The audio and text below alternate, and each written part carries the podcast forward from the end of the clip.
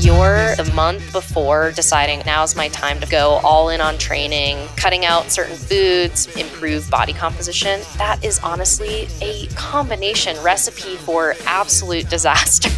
Power.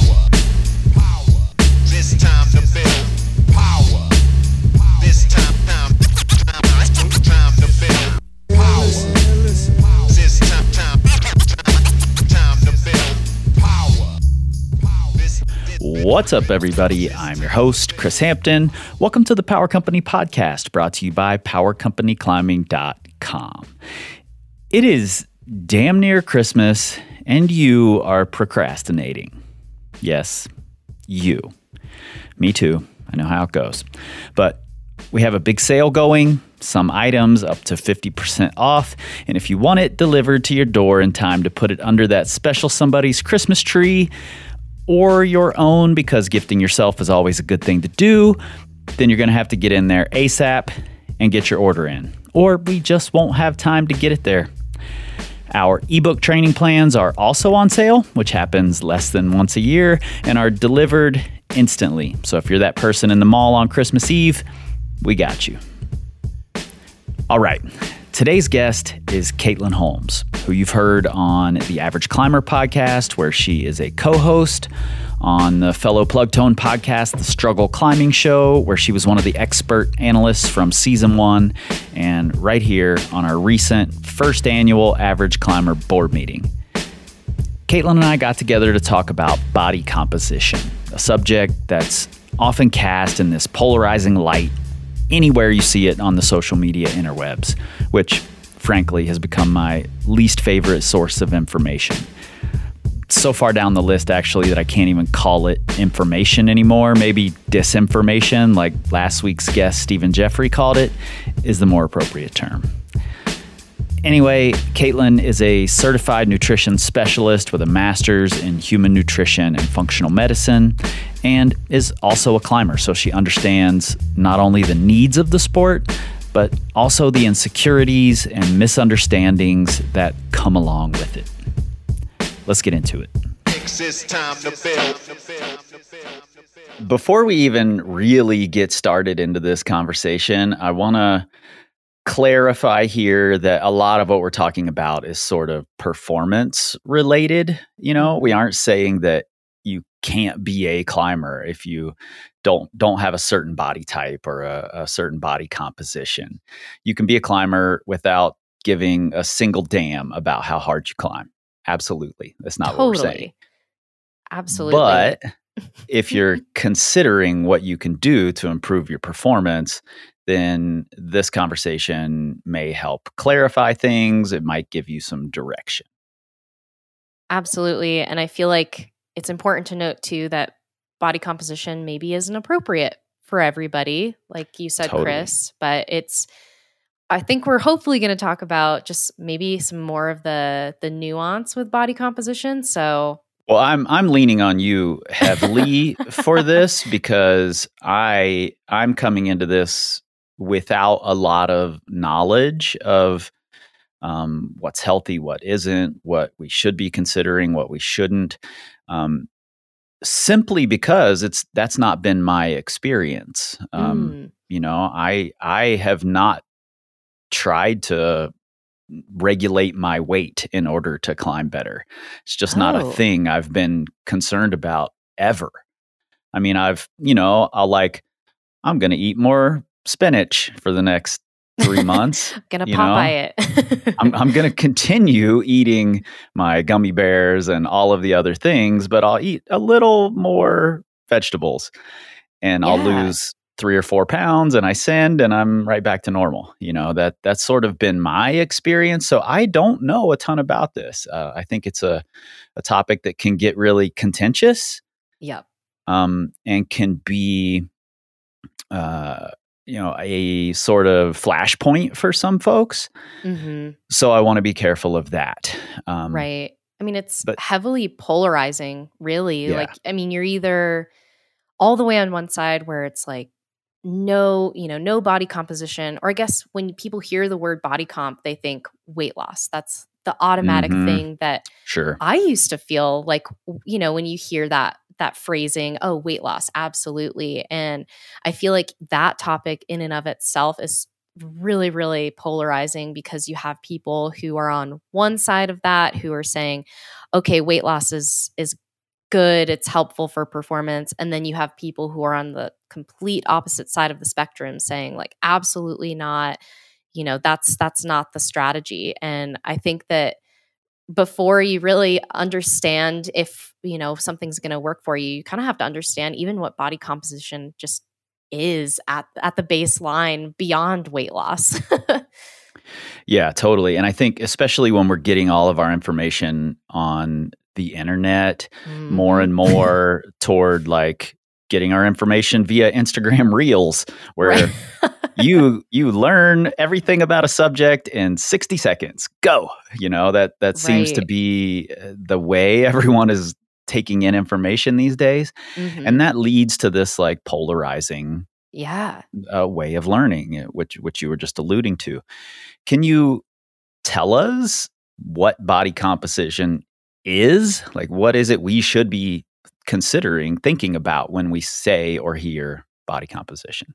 Yeah, absolutely. So, body composition is uh, basically well, I'll say this, it's it's really not about restriction and it's not exclusively about weight loss. So, when we are talking about what body composition actually is, we're talking about our lean body mass or our muscle or fat mass or adipose tissue. We're talking about our skeletal structure and maybe water as well. So it's not just about the you know the fat mass that you have on your body which is a critical part of our health and wellness and for athletes i think that we tend to think more about the side of okay well how can i improve my body comp how can i lose fat when in actuality body composition might be more about increasing muscle mass and either fat will stay the same maybe it'll decrease or maybe it'll increase so a lot of people might actually gain weight when trying to improve body composition. It's it's really hard to just flat out say, okay, body comp improvements, weight loss, because that's really not what's happening for a lot of athletes out there. And I think when people get into body composition, if they start to gain weight, they're like, oh my God, what am I doing? And that's when you start potentially restricting calories, restricting different foods. And then you kind of go down this maybe slippery slope of what I would definitely not recommend for body composition. Gets a bit tricky. Totally, uh, uh, and you know, like you're saying, and I think this this is what you're saying is that we have to kind of look at the whole pie here. Um, Yeah. It's not like oh, we're just talking body fat percentage when we say Right. body composition. We're looking at the entire thing and the ratio of what makes it up. Of, you know what this thing is, the whole picture. Absolutely. And I mean, weight is so not a helpful metric. it's just it's Yeah. it's hard to talk about because I think, you know, if people start training and some people may lose weight during a performance season just by nature of increasing their energy output even if their you know if their calories stay the same or if they go up. But i think so much of what when we get into a training season what we might sometimes fear is actually gaining weight when really you know if you're training you're building adaptations. Don't you want to build muscle? And maybe that that comes with some weight retention from or water retention from just uh you know the inflammation in your muscles i mean that's i think that gets lost in the maybe the 60 second instagram reel thing Totally. I mean, strength and power, whether we like it or not, are related to muscle size. You Mm, know, it's it's not a one to one relation. It's not like you know, for every centimeter I put on my bicep, I'm going to get this much stronger. Um, but they are related. Mhm. Uh, so, an increase in lean body mass will likely enable us to generate more force in a specific period of time, um, making us potentially better athletes. Now, that's not saying, um, you know, I, I did not say there decreasing body fat percentage Mhm. along with increasing that lean body mass, like you said, might mean our body fat percentage goes up a little or you know, our body composition is going to change, but that doesn't mean reduced body fat necessarily. Absolutely. And what's interesting too about, you know, if we're using weight as our metric, there's so many things that go into play there that could be affecting why we have body weight fluctuations. You know, it doesn't necessarily indicate fat mass gain either. It could be hormone fluctuations. It could be maybe you had a really salty meal the day before. Maybe mm. you had a couple beers or a couple alcoholic drinks. Maybe you're recovering from training or you haven't had a bowel movement for the day or you know the time of day that you're weighing yourself. So I just it's amazing to to hear you know when I work with people they'll say, "Oh, I'm I'm actually gaining weight. I'm a bit confused." And we go, "Okay, well, what are some things that are are changing? What could be happening?" It is weight gain that detrimental to your performance that even if you're improving your power and your strength you're you're still scared to put on that weight i think it it really is something that we we fear Yeah. You know, uh, as a as a coach who is, you know, we use a lot of metrics in our coaching and one of the things we've had to be really careful of is that athletes will tend to latch onto the metrics. You know, Mhm. they're they're easy to measure. You know, Yeah. I can stand on a scale and get my weight and then I have this Right. objective measurement of me right now. yep You know, that's how it feels to a lot of folks. sure And those metrics are just not necessarily an indicator of your performance. The the formula is much more complicated than that. Um, there there is no formula, you know, essentially. right Uh, yeah And we lose track of the one metric that for a lot of people makes is the defining metric, which is are you performing better or not? Mm, and and oftentimes we'll latch onto that metric and take that metric to its extreme and maybe it helped your performance here and there but then you don't know the other side of it if you if you didn't pay attention to that metric or if you took that metric in the other direction could that still help your performance? You don't really know because the metric you're focused on is this how strong are my fingers? or um, you know what's my body fat percentage? or what's my weight? um, mhm. and those aren't the metrics that necessarily matter.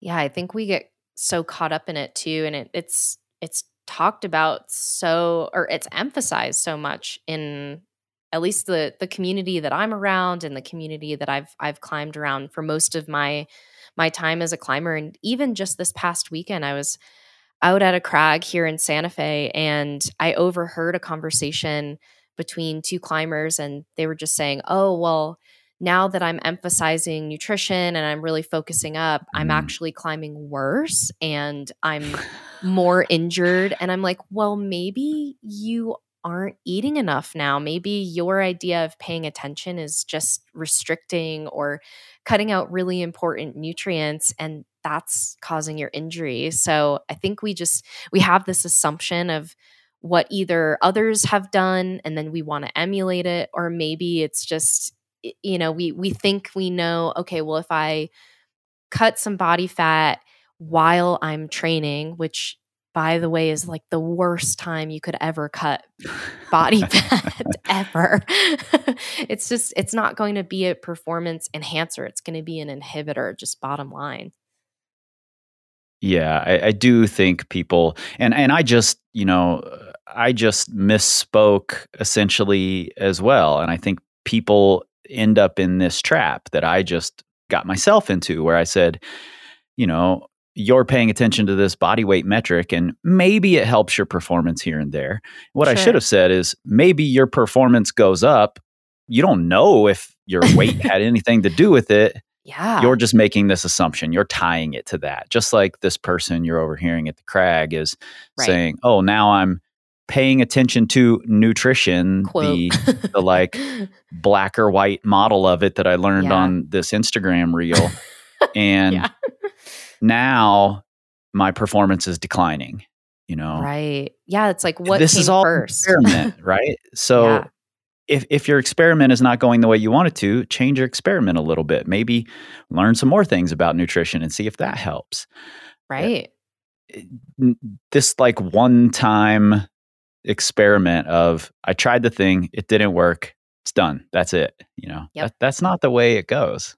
yeah, it's like you kind of have to continue evolving with it. Meet yourself where you are today. You know, if say for example, I had a client who was at the, you know, they were preparing for a big competition and they were also trying to specifically fine tune their nutrition for their training. We were experimenting with I mean, they were they were doing a lot of things, not only climbing at an elite level, but they were also training for Muay Thai and Mm, they just were like, you know, I'm I'm bone burning both ends of the candle and I don't ever have enough energy in either sport and we were trying to experiment with some, a couple nutrition things and they were just like, "Oh, you know what? It's you know, something's just not working.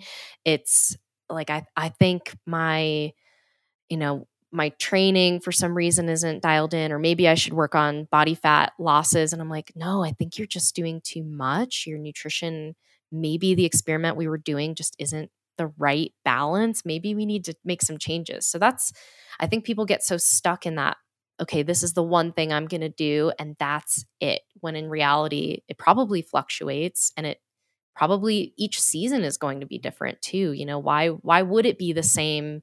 Every single year and not have a new challenge. I mean, your life is constantly changing. It's not so linear. Totally. You just brought up something I hadn't really thought much about before, but um, you know, I hear clients come to me all the time that are like, "I've got a trip in three weeks. You know, oh, I'm ready to train. H- how do I no, no. prepare?" And I'm like, "Uh, too late. Sorry." yeah, you know? uh, hop in a time machine, go back three months, then let's Yeah. talk. Yes. And and I think, you know, that must be the the method that a lot of people default to with nutrition as well. I'm certainly guilty in the very rare occurrence that I'm paying attention to what I'm eating um, beyond it just being a lifestyle habit for me. Um, it's like, okay, I want to send in two weeks, eat more salads, you know.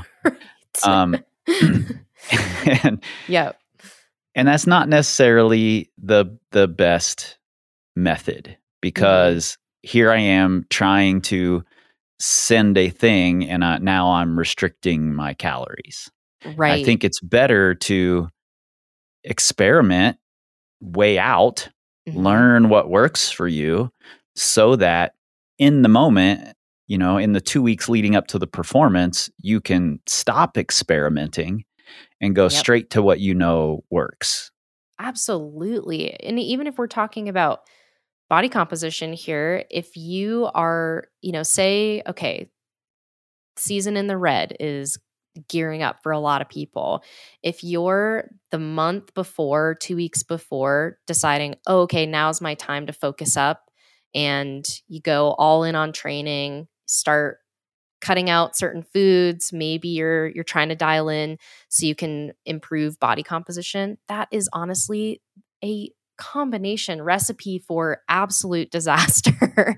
And then mm-hmm. you get into the season if you feel like you're not performing well or maybe you know worst case you get injured and you're like oh i you know i suck. It's my personal issue. It becomes this like moral problem where you're like something you did is so horribly wrong and and you're a bad climber when in actuality it's just the beta around what you chose to do beforehand maybe wasn't the way to do it. So i agree you know going back months before your specific season starts you know thinking about the goals that you might have and understanding okay well what do i actually want to do? What's my training going to look like? What's my life going to look like? both personally maybe professionally and how can i how can i make adjustments now and experiment for what that time might become so it's it's kind of like what you said kris you know not cutting out your favorite foods like i'm not cutting out donuts before season i'm increasing them like very important This is the part. content we all need. More donuts. yeah. It's just bizarre to me that I mean, I understand why why we do what we do. We're so passionate about our sport. We want to go all in, but I think people get it wrong where they're like, okay, time to suffer. I'm going to suffer fest. Type 2 fun for my nutrition. Like why? Why do you have to suffer to succeed? I mean, it's not always like that. Yeah, and I think, you know, weight loss isn't going to be a performance enhancer for everybody. For some folks it might be. Sure. Um but it can inhibit your performance. It can make things worse. We've we've seen that happen with a lot of athletes um, across the board, not just climbers. right. And the way to know that is to experiment a little well ahead of the performance time. You know, Olympic athletes aren't showing up at the Olympics and being like, let's try some new diet fads, you know. right. Definitely not.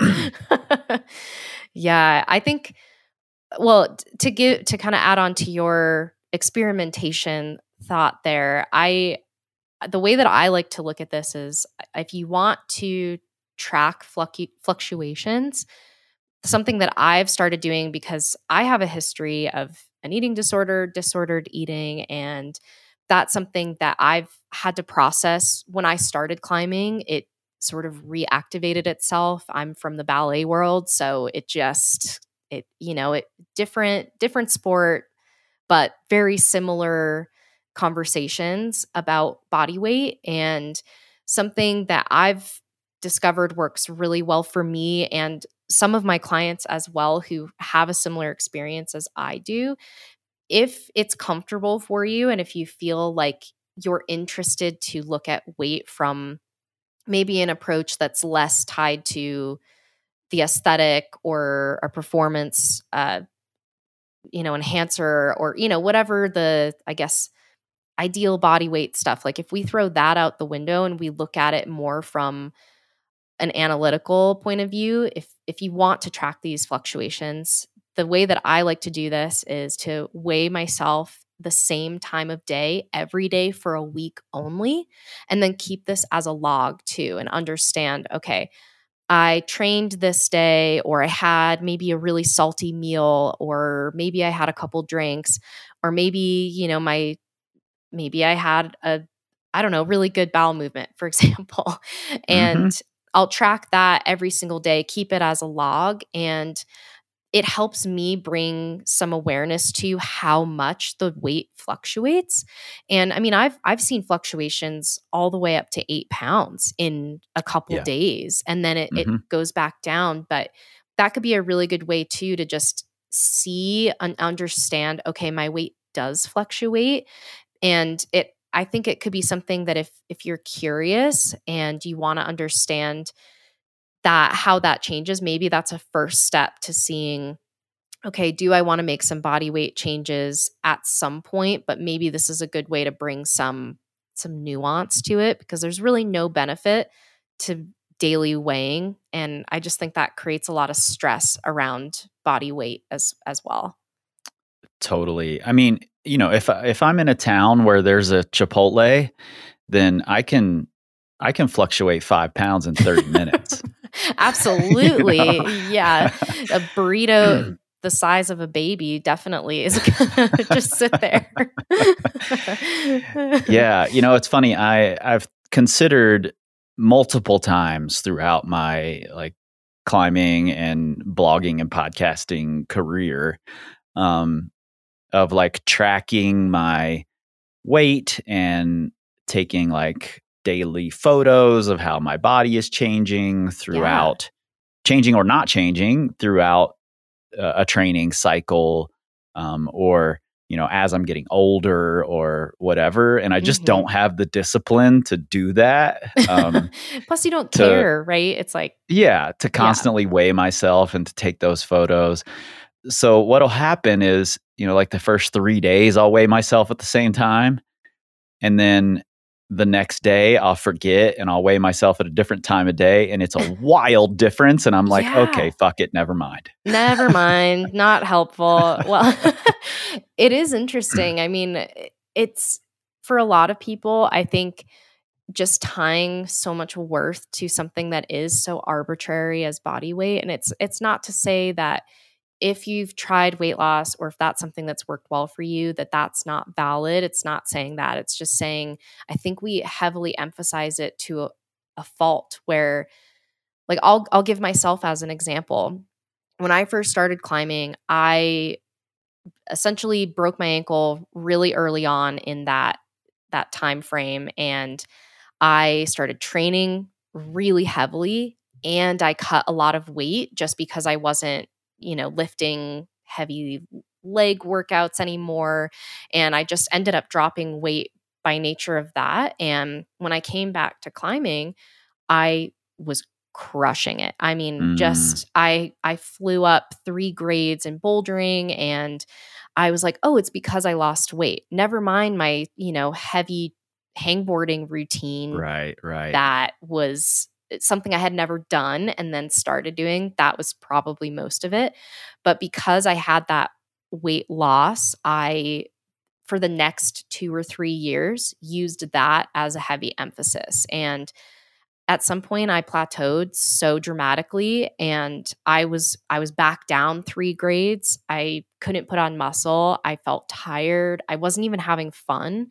And it wasn't until I started to put on weight again, heal my relationship to food. That was something I had to do. I, I hadn't ever really worked on that before, but I finally sought out additional help. I, you know, I was also in grad school for nutrition. So that kind of helped, I think, give me some healing, so to speak, and some additional recovery. But I put on quite a bit of weight. I started training again. I really was enjoying climbing again for the first time in a few years after just getting shut down on so many projects. And I I was sending things that I couldn't send at a lower body weight at this much higher body weight that, you know, it was body fat, muscle. It was a combination of things, but it just goes to show you that even if you lose weight for one project, you're not guaranteed to send all your projects. And that method may not work for you year after year because, again, it's really hard to just say, okay, is it the weight loss or is it something else you were doing? And will that work again? I don't know. Yeah, and it's just not a sustainable thing, No. right? I mean, Mm-mm. eventually your energy is going to your energy availability is going to go down. That's Yep. going to result in you training less.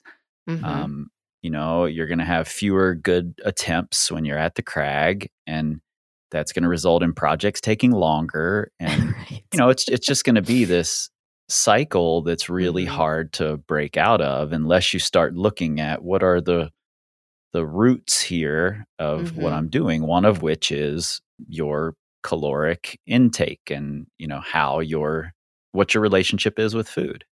Right. Yeah, you know, we can't can't expect the restriction to be a tool that that works long term. I mean, even in the short term, I've seen it time and time again with my athletes. They maybe if if they have a couple days where they've either accidentally restricted or you know, if life was just busy and that's how it worked out or if they if, even if it was intentional, you know, we're working on that. Um it, they could see some performance losses if they just go to the gym they don't have that energy output to give it their all they really can't give as many burns on their either outside projects or inside but they feel like even on the hikes to the crags they're you know totally winded and just gassed by the time they even get there and i i do think it it is so important to emphasize too it's just like you know getting the baseline nutrition that you do need and making sure that you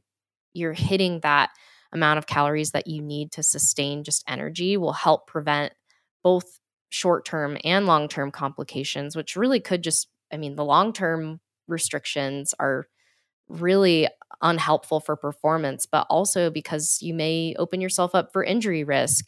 You may uh, have bone issues, potentially mental health concerns, digestion problems, lots of sleep issues, certainly uh, hormonal disruption as well. You know, amenorrhea for people who menstruate that could become a big concern too and it's just there's a lot of things at play there and over time it's there could be more detrimental things to your performance and overall it would be a massive performance inhibitor if that's your main goal of, in doing that Totally. Um, you know, it I think there's some real danger in the mindset that that I've been in myself of, oh, I can drop a little weight for this big send. Mhm. Um, because increasingly more and more people are like, I perform all the time. I can climb year round. I'm Mhm. traveling from area to area when the good seasons are hitting and right and it's year round performance now and that becomes year round drop weight drop weight drop weight drop weight yeah just and- chronic yeah that can be a really detrimental thing for someone's health and i think the the intersection here between performance and health is a really interesting one that i'd love to talk a little about because they don't always overlap um, right performance can look very unhealthy sometimes Mhm. and I don't think that's necessarily a bad thing if you have some level of control over over that, you know, i- i- mentally yourself. But I do think there's some overlap there that you were just alluding to that Mhm. There's a whole host of problems that if you don't stay relatively close to where that Venn diagram of performance and health overlaps, that you could slip away from, and that's going to cause your performance to go down. Absolutely. And sort of an example that comes to mind here that I like to use because I think with athletes for some reason there's it's there's a lot of abstractness but also there's like I'll I'll give an, another example. You know in in mainstream health and wellness conversations if you were to ask someone, okay, well what what's maybe not great for heart health? They'd probably say, okay, well, you know, with high blood pressure, for example, or cholesterol, you want to watch your salt intake, you want to watch your fat intake, and maybe that's red meat as well. But those are things that are for the general public, not necessarily for athletes. And I think we have all of these assumptions that we've heard over the years that we're like, right, this is the blueprint for health, when in actuality, it doesn't apply to us because you could truly, you could be someone who is really you know lean lower body fat percentage and maybe you really don't eat much every day maybe if you i don't know maybe you smoke a bunch of cigarettes and you drink a bunch of alcohol but you look the part you probably aren't going to be crushing it too hard and and you may actually have a lot of performance inhibitors over time especially you would certainly see bone loss more risk of uh I mean, osteoporosis. And that's something I think a lot of younger climbers are like, oh, yeah, that's maybe not something I'm thinking of right now. But certainly in the short term, you know, within months of just restricting, that could open you up to lots of injury, whether it be to bones or you know connective tissues soft tissues um, you could have more strains than normal you could also just be mentally gassed and go into things a little bit foggy, make silly mistakes, or uh, you know, injure yourself in that way, or maybe you're just a bit lightheaded when you're you're walking to places. Maybe that leads you to sillier mistakes too, um, and and limits your safety. But also maybe you know you're not sleeping now and so then you have that massive performance inhibitor too and your body doesn't have that time to recover and it starts to tax you mentally and emotionally too. Um, and then, you know, the flip side of that, you could be at a higher body fat percentage. Maybe you're, you know, you're training, but you are you're building muscle slowly and maybe you're doing really well and it's it's like the long game at that point right so it's like how much are we willing to put into something emotionally uh, in the short term versus how long do we want to actually climb and enjoy the sport that we do love it's you know it's like do we go balls to the wall all the time i don't know if i want to do that anymore Yeah, I can't do that. I mean, no just I just can't sustain that. There there are other things in life I want to do and want to enjoy and yep trying to sustain going hard all the time. I mean, even just for a season, it's it's really taxing. So right. Yeah, you come up- considering traveling from area to area, season to season, and doing that year round, year after year, no fucking way. No way. Well, you see all these like I mean, I'm sure you know many crusty climbers from, you know, back in the day, but Oh, yeah. they're all broken. like Yeah. they all have these And like bitter. math bitter and broken. yeah, that seems to be the the crust formula.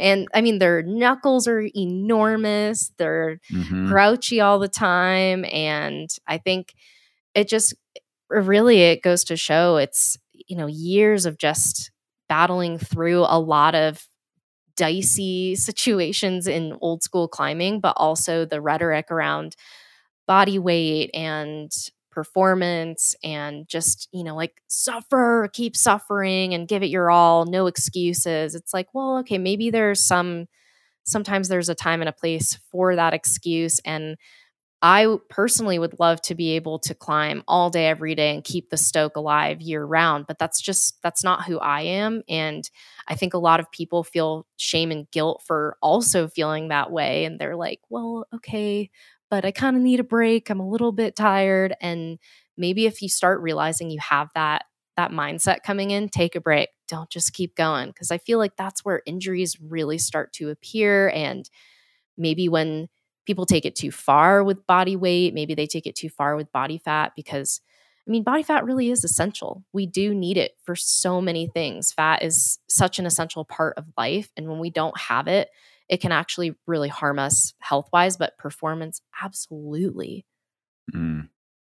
Are there specific measurements that are better than others um, to determine your body composition? You know, I know things have been floated around for a number of Right. years. Um, BMI was really popular. I Oh don't boy. know, Yep. 20 years ago or something. Maybe Yep. even more recently. I really have no idea. Um, but what are the the good measurements, and what are the ones we should maybe avoid? Yeah, I well, I'll start just because you said BMI. I'll start with that. It is a garbage way to measure a ideal body weight. it's just bottom line. It's it's not a supportive or representative tool for most of the public. It's I mean, when BMI came about, it was heavily based on uh you know eurocentric white bodies uh, Mm. caucasians and that's just obviously not helpful or representative of a lot of climbers out there so bmi throw it out the door don't even look at it it's just not helpful and Yeah. I think too, it's still predominantly in a lot of the climbing spaces. So um, I I definitely think that if you see a BMI that's higher, oh, I'll give a quick example. The Rock, right? Massive dude, just enormous. His BMI is through the roof. But when you look at him, you're not like, oh, he's obese or overweight or right. like right. obviously, right? So that's my example there. Yeah, I've seen a few studies with like, you know, NFL linebackers. Right. You know, they're like yeah. ridiculously fit. They they're super fast. They're super powerful. They're super Yep. strong, but their BMI is absurd. Right, right. So, like, why are we still using this? Like, again, it comes back to okay, athletes, there's no nuance in mainstream nutrition for you. So, you kind of have to pick through, like, okay, yeah, that that applies to me, or oh, no, actually, that doesn't apply to me. So, it, it is hard, I think, because we're constantly thrown so many different opinions and evidence. And it's like, who's telling it to you? Where's it coming from? What's the research we're using? There's just so much ingrained there that, I mean, we could unpack that for a whole other episode. Sure. So we just assume that BMI is let's just say that it now stands for bad measurement inherently. That's, I love that's what that. BMI stands for. And and we just throw it out the window. Absolutely. Let's ditch it. Uh, but there are there are actually three really great ways to measure body fat, and um, I think you know we if you look up, let's say, calculations, I'll give a quick example too of maybe one more bad one. Um, my so in grad school, in my sports nutrition and exercise metabolism class, we were instructed to pick one of the many calculations for body fat percentage and see where we were at. The one that I chose measured my forearm and the number that I got was outrageous. And I was like, well, that can't be right. But you think about, okay, climbing forearms, Right. obviously it's different. so I do think the I might look like a sumo wrestler by my forearm measurement. right. And it's it's just so not correct. It's it's uh, it's shocking actually. So throw the calculations out the door too. But if you are looking for let's say there are three actually that I I think are great calculations, um, measurements of body fat percentage, I should say, and really the the gold standard that is available to some people. This is more of a, a based in labs or uh, like university settings, so it's a bit harder to come by. But that's underwater weighing. That's going to be the most accurate, just because it does measure density. But because people don't really have access to that, the next available tool will be something like a DEXA or InBody. And I've actually seen a few gyms have InBody available. Um, it's usually pretty inexpensive to have both of those uh, run because it's sort of similar to underwater weighing, but a little bit different. But those two would be largely available too. And DEXA scans are actually really helpful for measuring uh, bone density as well. So if you're curious about that or concerned at all, that could be a good tool to measure that. And those I would say are like the next best. And if you're looking for something that's the most inexpensive, uh, that would be skin calipers. And I feel like a lot of people know about that, where you measure different, it's like seven points on the body, mostly in the trunk and on the limbs. Uh, you measure through these little skin pinchers, basically. But this one is prone to user error. Really, you should only have a trained professional do this, um, just because I think there can be a lot of uh, incorrect measurements done there. But really, with any of these tools, there's probably some amount of uh, you know standard error there's going to be some inaccuracies there. And i know too i've had a couple athletes say okay i just had a dexa scan done. This is what it said my body fat was. And we talk about it in terms of like okay well what's your thought? Either good or bad neutral you know what what would you like to do with this information? And a lot of the times they're surprised that it's lower than they may have thought. But if it is higher, I, I want to at least share that the word of caution. You know, if it's higher than you expect, it doesn't mean that all of a sudden, you know, the next time you go to the gym, you're going to do poorly. It's like, you know, you you've been doing the things that you've been doing and there's always going to be somewhere that you can make changes and maybe it's not even body composition maybe it's the aspects of holistic health, the foundations of your health and wellness related to body composition certainly, but maybe it's it's like the essence of it versus you know having that be the root of your quote problem. I don't think that's the case. Mm. I'm curious when when people are getting these uh, measurements, whether Mhm. it's DEXA scan or uh, skin fold thickness or whatever. Do you find that they come in with some sort of expectation and then almost immediately feel like they did poorly on this test? Um, and I ask this because that's what happened to us when we first started getting measurements of people's um, you know, like finger strength or pull up strength or things like Ah. that is they would get these measurements and their response to me would be, I did really horribly on that. And I'm like, That's what do you mean? Like, this is just Yeah. a measurement. This is just I don't assessment. even know what horribly means. So, how do you, you know? yeah like what's what's your metric of horrible so you feel like people when they i mean have you ever really heard somebody say like oh i did so great on those assessments has that ever really No. been oh no, that's awful you're like Uh, it's well, just a test we changed our wording entirely, the language that we used around it, because when we called it a test, people thought they failed across the board. Wow, that's Um, so interesting. Since we've called them just measurements and we've avoided Yeah. the word test, uh, I think it's gotten better. But but I'm just curious with people like getting these numbers, is there some reaction to the numbers that that maybe doesn't match reality?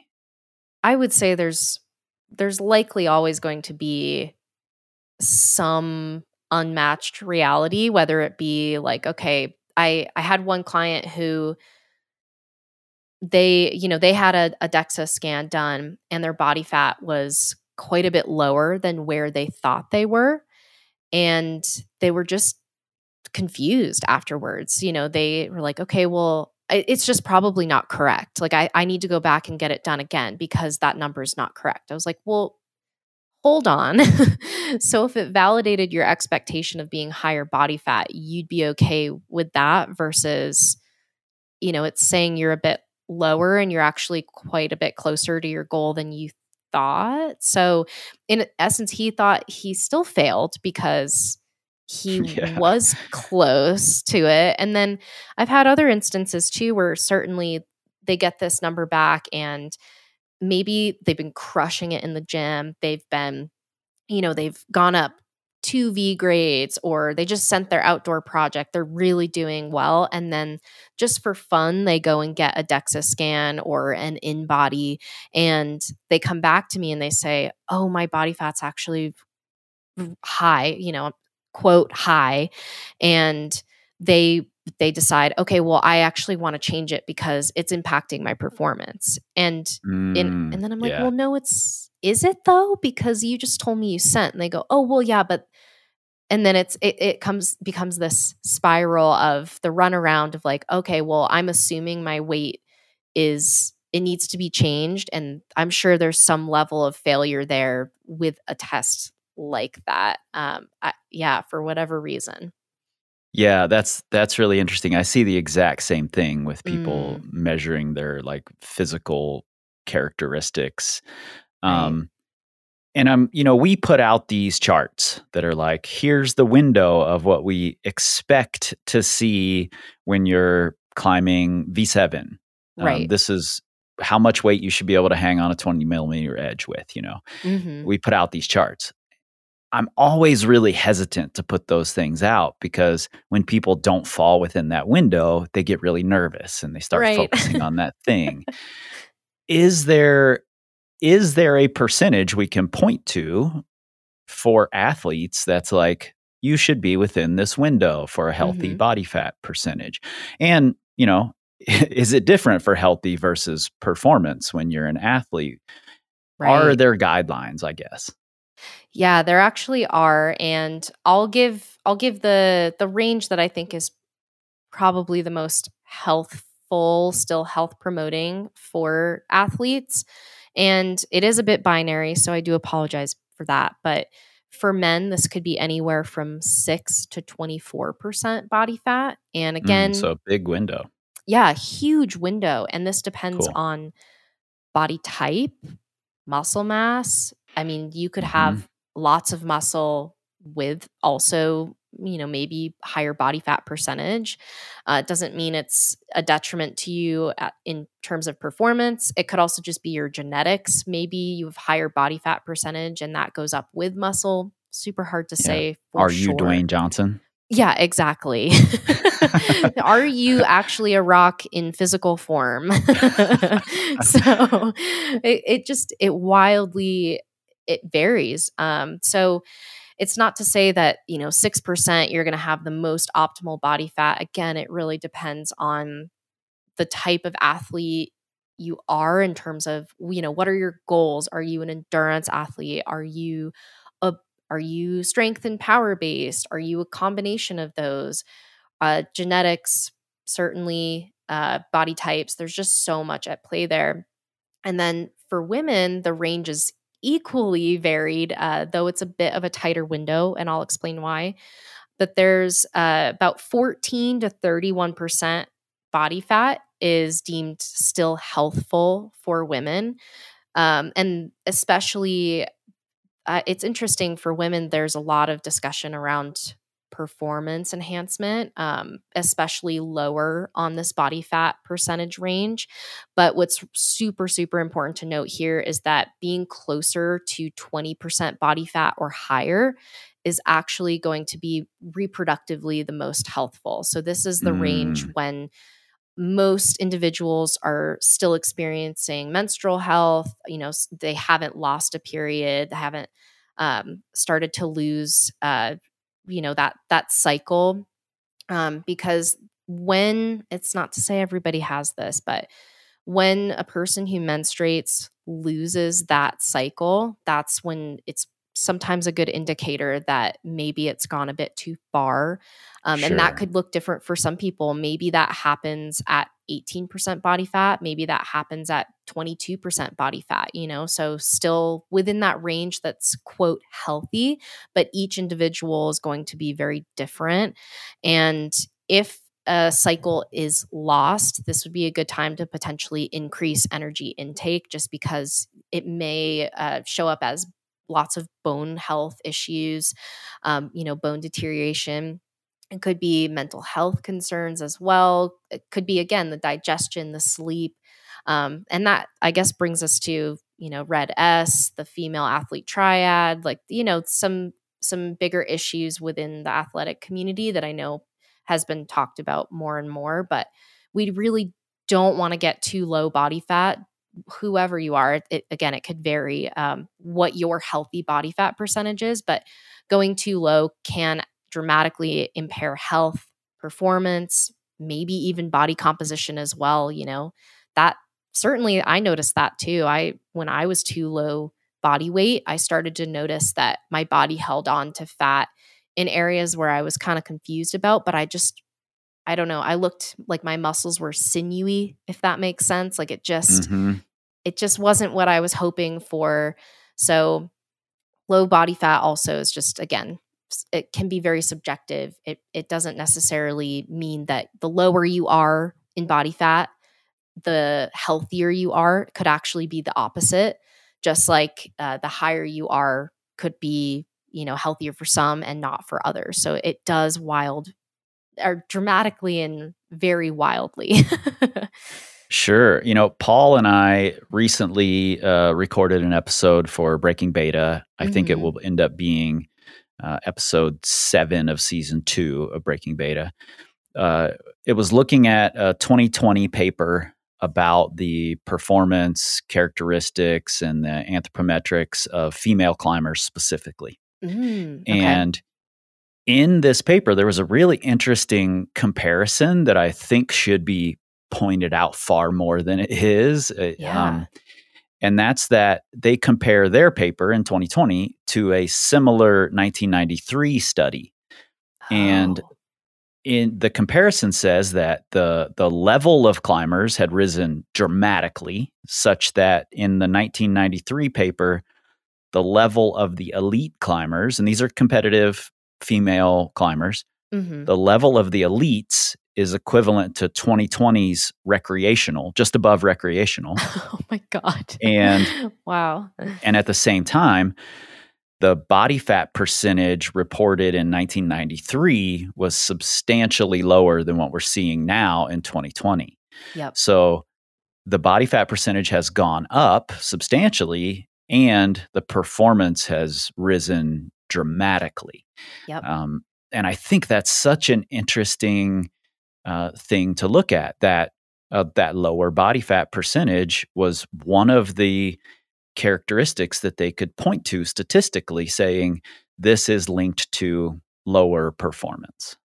Yeah, it's amazing that uh, well firstly i'm i'm so glad to hear that more research is coming out in this direction because I think people will they'll cherry pick a lot of information that they hear or see. I think there's still a lot of the the old school narrative around weight just gets so stuck and gummed up in the works. But yeah, it's when you have athletes who are just destroying the grades and what we thought was possible now and they're they're eating differently, they're higher body fat, or even I, I mean, a lot of the papers I've seen still are talking about BMI, but they're higher BMI now.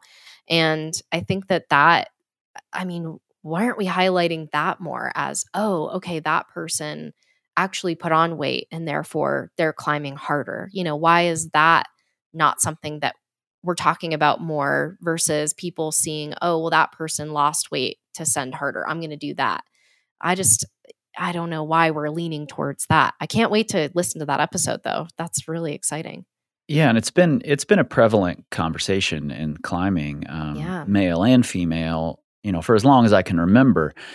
Uh, you know, for example, when Chris Sharma was first like coming onto the scene, and he was this Mhm. tiny little stick thin kid who was just crushing everything. All the old bitter, the people who are old bitter climbers now were like, "Oh, you just wait till he puts some weight on. You know, wait till he hits Uh. puberty. All of this."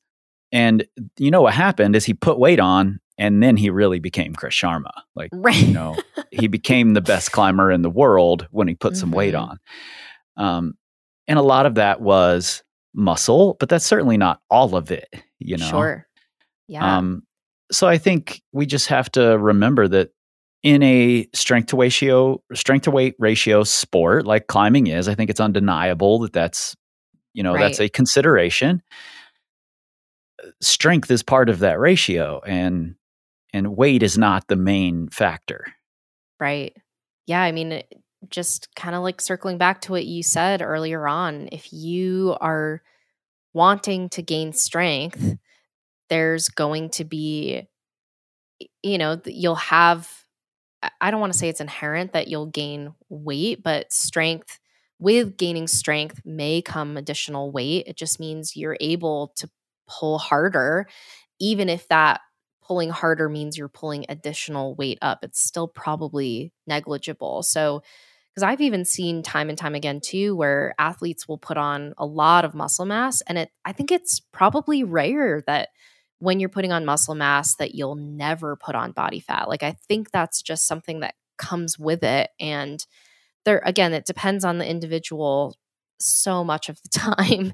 But I do think when people start training, they may not expect to see body weight increases. And that's, I mean, really, that's what I think your goal may may be without you realizing it is it's just seeing those changes. So I even I have the practice of just suggesting that if you know that weight is something that you're concerned about or is somewhat of a trigger for you even if you know even if you don't necessarily have a history with disordered eating or body image you know body dysmorphia potentially uh, you know maybe during training seasons just ditch the scale. You know it's not going to help you. Use your performance as its own metric like you said you know did you did you do well today? Did you not do well? And i know something that i've talked to Lauren Abernethy about is something you said kris where you'll have some days that are going to be really good some days that are going to be really bad some days that are just neutral and there's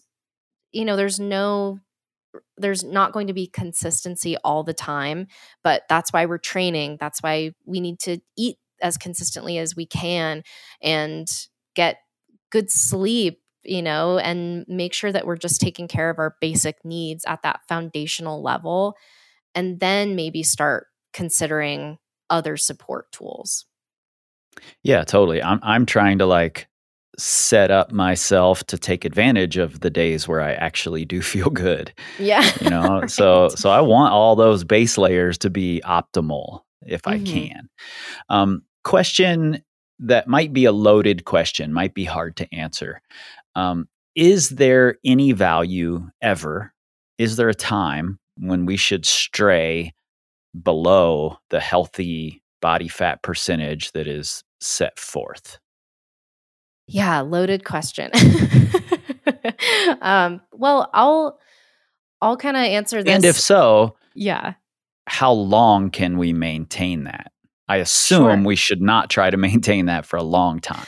right, right. And I I think I'll say this with a caveat too. It's if if you feel comfortable for shifting either body weight, body composition, and it's not going to be a trigger in in the sense of you know just creating some some body image concerns or basically just sending you in a into a place that maybe you don't want to go emotionally and mentally. Um, so if it feels safe for you there are a couple ways that you can try it. But i will say too i i certainly don't think that every climber needs to or should try and improve body composition. I usually take the approach of, you know, take a look at your training, maybe work with a coach or get a plan or something to improve on that front. Maybe you do start thinking about your nutrition. And this doesn't mean restricting for the first time or cutting out foods. It just means understanding am I eating enough? Am I getting enough macronutrients to support my my goals and my fitness? Maybe you work with a nutritionist, dietitian, uh, you know someone like me who can help you understand what is enough what that looks like. Many of the calculations out there suck and again aren't appropriate for athletes but also looking at those additional things like stress factors looking at uh, your sleep and how much you're getting regularly. So kind of taking a holistic look first understanding if there's any area that you can emphasize or maybe you look at every single area in there and try and and dial that in first um just as like a you know this is my my blanket statement first like totally i get it.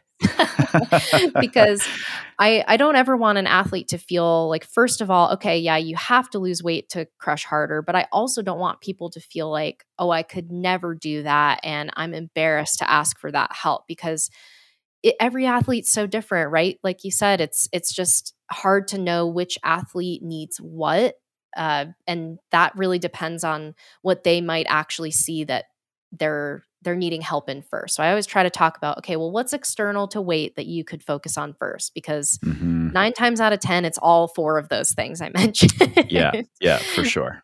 And but to come back to your question, if you do choose to attempt body composition goals, I I certainly think avoiding weight loss strategies or even like intensive uh let's say or not even intensive, just restriction. If you decide to employ those strategies during training seasons, during times of injury or recovery or illness, these are your absolute worst times to approach body composition changes because that'll open you up for more risk of injury, slower recovery.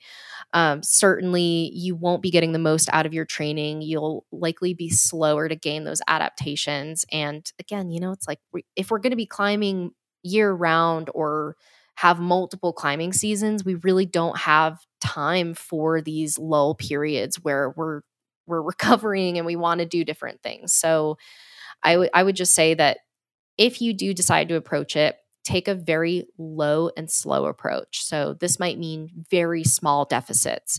Um, and just to give you an example, if, say, for example, you have someone who wants to lose a couple pounds, I think even a quarter pound a week, maybe half a pound a week, is more sustainable than trying to lose one to two pounds a week, especially if you're someone who really is healthy um, at a healthy body weight and maybe this is kind of your set point weight and it's more of a struggle to lose that weight going the lower and slower approach is going to help you get there in a way that feels more approachable. You don't have that restriction. You don't have this just looming on you like, oh, I can't eat these foods or I can't do these things.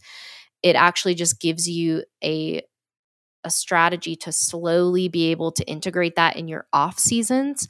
Maybe if you have two to three months that, two to three months or longer, I should say, if you have that opportunity to slowly lean into that that body change that is going to be more supportive long term more sustainable and more realistic to to make sure that you're not losing you know this massive calorie deficit because a lot of people will end up cutting 500 or more calories a day and that might be 20% of their energy needs so if you're cutting cutting 20% of your energy needs you're not going to have that 20% of energy to give to other things and if you're a busy individual who doesn't climb all day every day, certainly if you're climbing all day, you won't have energy for that. But if you also have work, if you have a family, if you if you have other things going on in your life outside of climbing, that's 20% less energy for all of that, maybe more energy losses. So it really doesn't make sense to go this big deficit the month before and you know put yourself in this position to not not feel successful or to just you know add this level of failure which again weight weight loss is always tied to I shouldn't say always, but weight loss is tied to morality in a lot of circles. And it's like, it's not failure or success. It's just approach it low and slow, take it gradually. Maybe instead of a whole donut, you have a quarter or you have a half a donut. You know, it, it doesn't have to be all or nothing. There's a lot of in between. Yeah. I, you know, I think, I think across the board, whenever you ask a question and uh, of an expert and that expert has to give, you know, like 10 minutes of caveat, Yeah. then then maybe that question just doesn't apply. And right. and maybe you should just be looking elsewhere, you know. Um, that's sort of how I feel when people ask me questions about should I do this? And I'm like, well, you know what? I'm going to give you caveats for the next 20 minutes. So, no. right. Yeah. You It's like maybe this doesn't apply to you. Yeah. Mm. I, I feel like there's, oh, it's just so many caveats too with nutrition. And I think, eh, yeah, it's so hard because there's so much absolutism in nutrition and what works for some doesn't work for others. People cherry pick based on their favorite athletes and what they do. And it's like, God, why are, you know, professional elite athletes are not synonymous with nutritionists or certainly prof- Right. nutrition professionals. And I think a lot of what is out there too, we just, you know, if it if you hear it, you see it, and you're like, mm, I don't know if that works for me. Use that as your caveat and decide, Mm. okay, maybe I'll apply some of what I just heard, but not all of it. It's really hard to get everything you as an individual need in a 60 second reel. you know? Sure.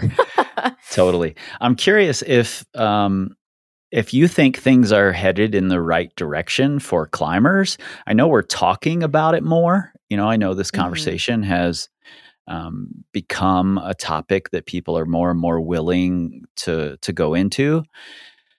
But I'm curious if that talk is swaying people, um, or or are we just holding steady at the you know unhealthy levels that we used to i'm curious because you're far more tapped into this world than i am So, from what I've seen, there's a, I guess, a couple. I it it's well, I think this discussion is cyclical. I think Mm, we've sure. had this discussion in the past, and I think we'll continue to have it again and again. And it has its moments, and I certainly think right now it has a big moment. But do I think it's improving long term? Do I think it's sustainable or you know, like a lasting discussion? I don't know. I'm not actually sure Mm. that, you know, in five years, will we still be having the conversation? Will it improve? Or will we just kind of be back to that same place of, you know, okay, body weight, body loss for sending? Because I think a lot of the young generation, I've worked with a lot of uh, younger team kids and athletes from different gyms, and I get similar questions that I would have expected from adult athletes five years ago, where it's like, what can I do to improve my body weight? And I'm like, oh my God, you're 13. Nothing. Do nothing. Continue growing. Continue increasing your body weight. Please. growing. yeah. And it's, I think it really does start at that level. I think it starts with coaches and certainly parents and guardians, but I think it also starts with the the elite athletes that these kids look up to. And I think it is really good that you have people like Kai Lightner and Emily Harrington talking about their experiences with body weight and maybe it will improve in five years, but I just I think it's too soon to tell. And I think we just need we need more people to speak up and share as they feel feel comfortable. But just starting at maybe that younger level, changing the discussion. Even in the, the climbing communities now, we have this massive influx of new climbers all the time. And I mean, my gym now, you saw how small our gym is in Santa Fe, Kris, and Mhm. I don't know a single person in there right now. They're all new. And Yeah. that's it's amazing to see and it's it's really interesting and cool but you still hear conversations about body weight in the newer you know sector of climbers so maybe it, it even takes more advanced climbers coming in and becoming more aware of that discussion and being like hey actually it's more than that i've been climbing for 10 years of course i'm at this level you know it's just Yeah. I think it gets it gets tricky. Certainly, there's more research coming out. I know uh, Dr. Gudmund Grønhaug has amazing research on the subject of body weight and performance and injuries in climbing. Certainly, Marisa Michael also does as well. And I think there are more more and more people coming out with climbing specific research articles and just discussing, you know, the how body weight really isn't a metric for success or performance.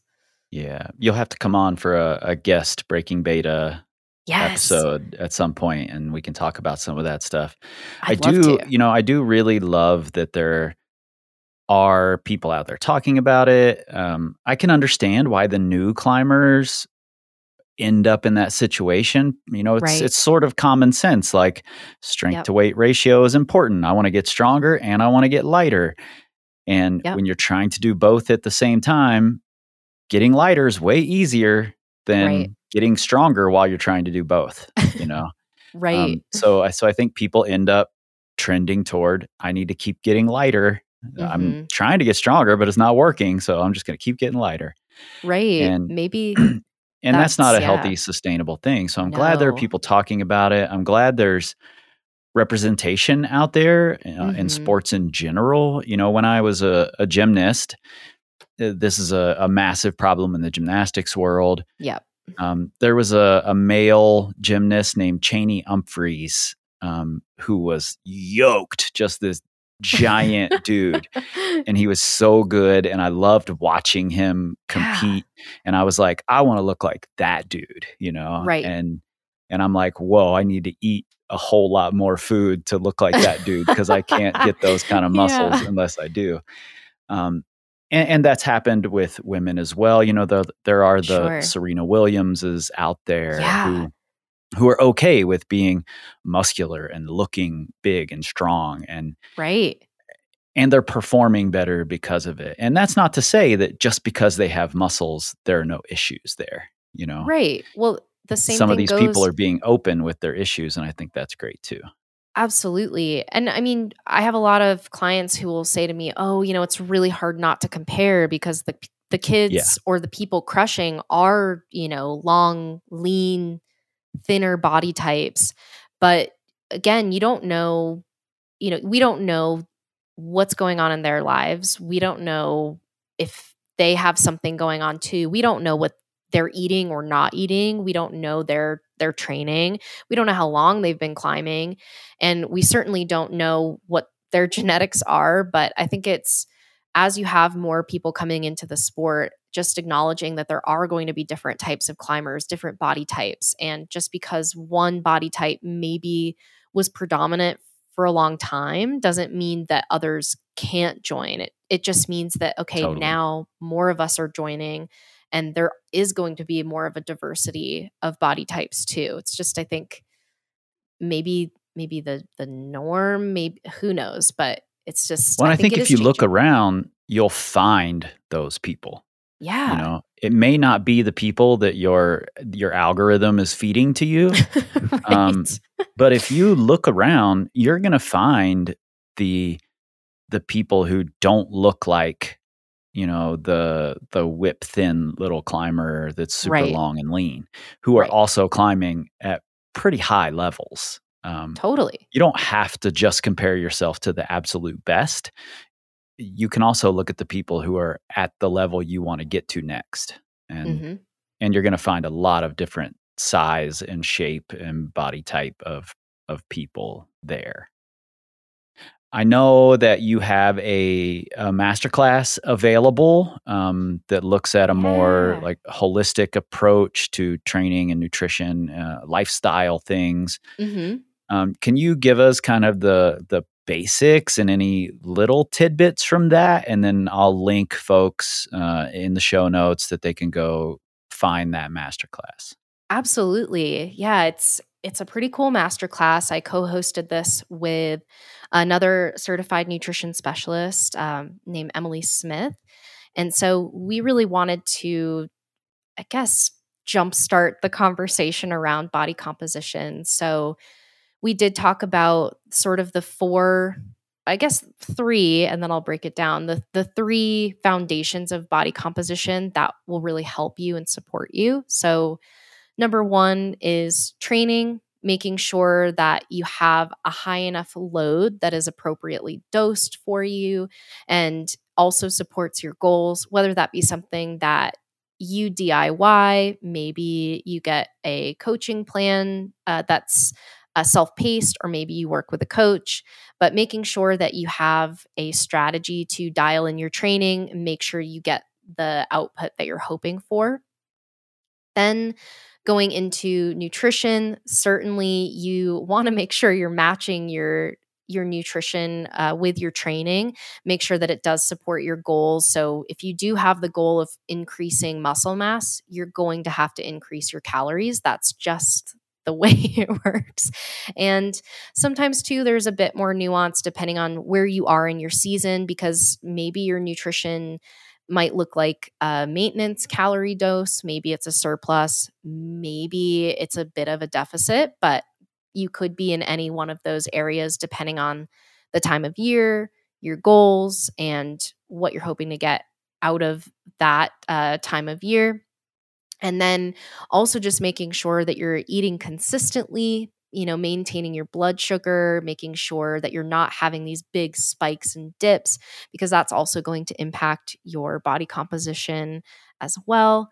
Making sure you have a diverse diet, lots of micronutrients coming in, vary where you can. And uh, that's that's sort of the essence of of what we talked about in nutrition. Uh, and then for the last one, this is lifestyle, and this includes both sleep and stress as well.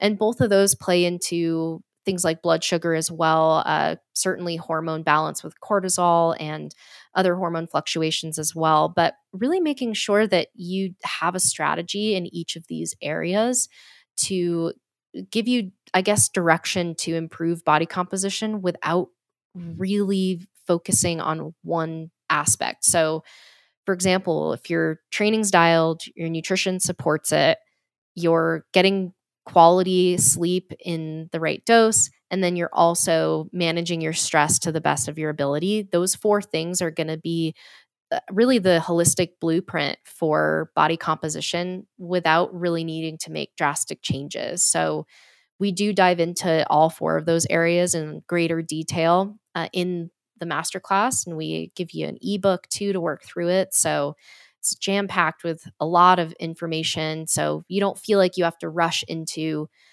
a, a body composition plan that's geared towards weight loss because ultimately that may not really be what you need right now. Mm, I love it. I, I love looking at it through that through that like all encompassing lens.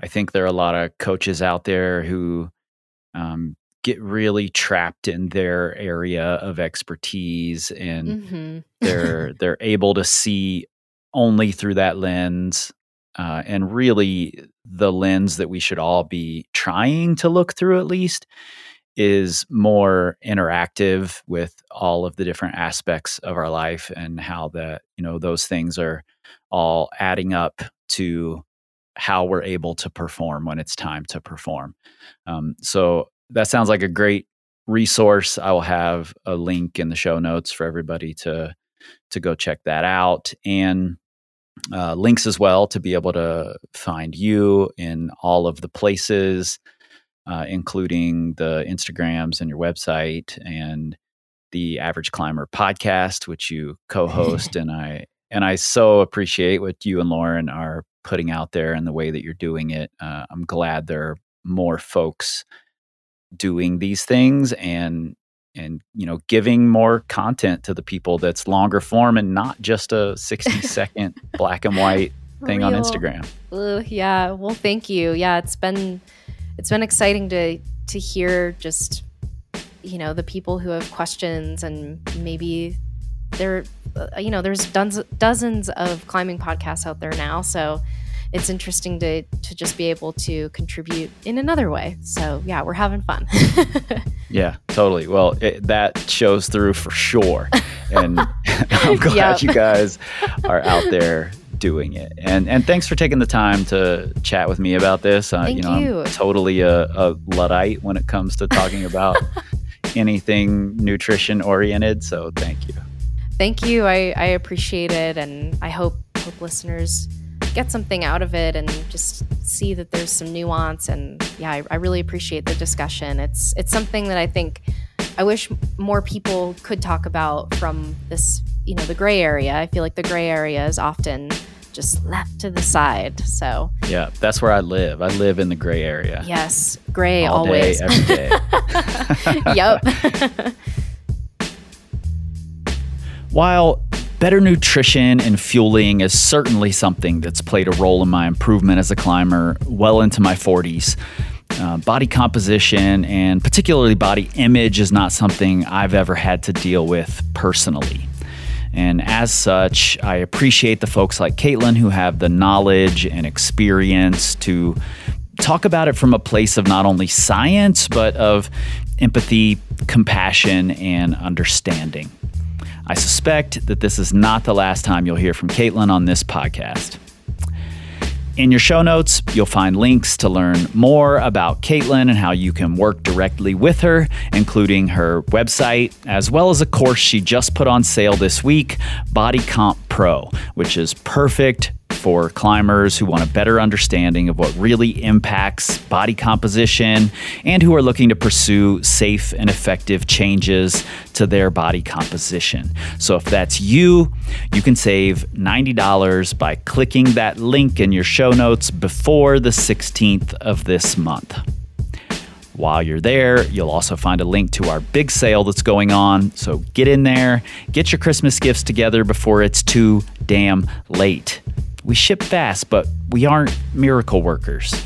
Of course, if you're a procrastinator, you can always pick up an ebook or a gift card in the amount of a proven plan and have it delivered instantly. You're welcome. You can support the podcast by becoming a patron, buying a training plan or a course from the Power Company Climbing Academy, or simply by leaving us a review in your podcast app and telling a friend. We're on Instagram, Facebook, and YouTube at Power Company Climbing. But you will never, ever find us on the Twitter machines because we don't tweet, we scream like eagles. No, you don't. No, you don't. This time, this time, this time, this time, this time to build. This time to build. This time to build. This time, this time to build. This time to build. This time to build. This time, power,